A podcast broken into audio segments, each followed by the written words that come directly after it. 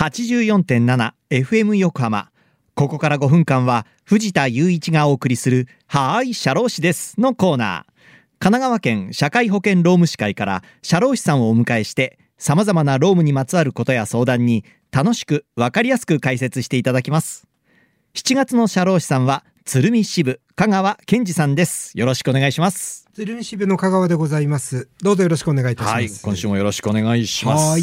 さて今月は年金にまつわるお話を伺っておりますが、今回は老齢年金の繰り下げ制度についてお話を伺っていきたいと思います。あの国はその年金の繰り下げ制度いわゆる年金を受給できる年齢の繰り下げ制度っていうのを提唱してますよね、どうしたんでしょうかこれはそうですね。こちらであの国があの年金払いたくなくてこういうことしてるんじゃないかなんかちょっとねうがった見方しちゃいますよね、ちょっとこういうお話もいただくんですけれどね、はい。えっ、と確かに個人の方と思ってみますとね、はい。あの実際にあの繰り下げで待ってる間に、はい。不幸にして67歳68歳で亡くなりましたら確かに年金受給できませんので、ね。はい、何歳までいけるかええ分かるからなんかそんな選べないよっていう思いもありますよね。こういう意見あるんですけれど、はい。ただあの国の大きな財政ということになりますと、はい。年金は結局預金ではなくて保険なので、はい。平均寿命平均余命からこちらからの計算しております、はいそうすると国の財政という見方でいたしますとですね、はい。繰り上げの人が増えても、はい。繰り下げの人が増えても影響なしだそうです。あそうなんですか？どっちかになるとこうなんか大変になるとかってそういうものでもないんですね。特にそういうことではないのでだから国が年金払いたくなくてはい。繰り下げを推薦してるっていうのはこれはちょっと当たってないかなとなるほど。思いますのでね。あそうなんですね、さあそして、えーではその65歳前でもらえる特別支給の、まあ、老齢厚生年金ですか、はい。これは繰り下げすることは可能なんでしょうか。はい、結論から申しますとできません。あこれはダメなんですね。はい。誤解いただくところでしてね、はい。い、わゆる65歳未満のもの。これもともと受給できる方年齢限定なんですけれどね、はい。あのこちらをあの待機して繰り下げてるとおっしゃる方いるんですけれど、はい。あくまでも繰り下げできますのははい。65歳以降のものです。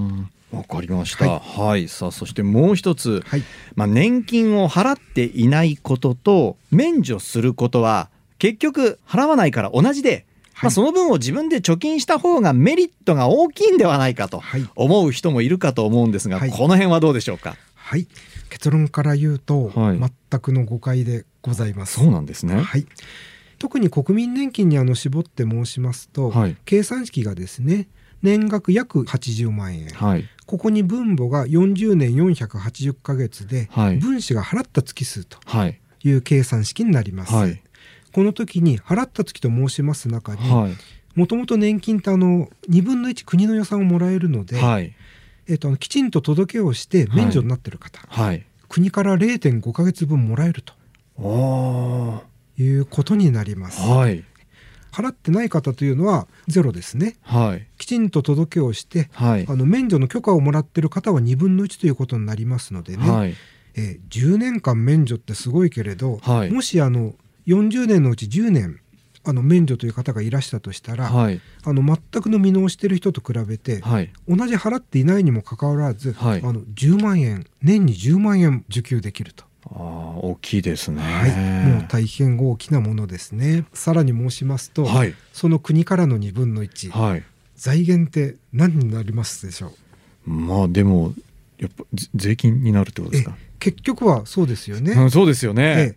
としますと、はい税金を払って年金を払っていない人自分の納めた税金があの国の国庫に入って、はいそれが全くどこの誰かわからない、はい。申請で免除をきちんとしている人のところに行っちゃうと。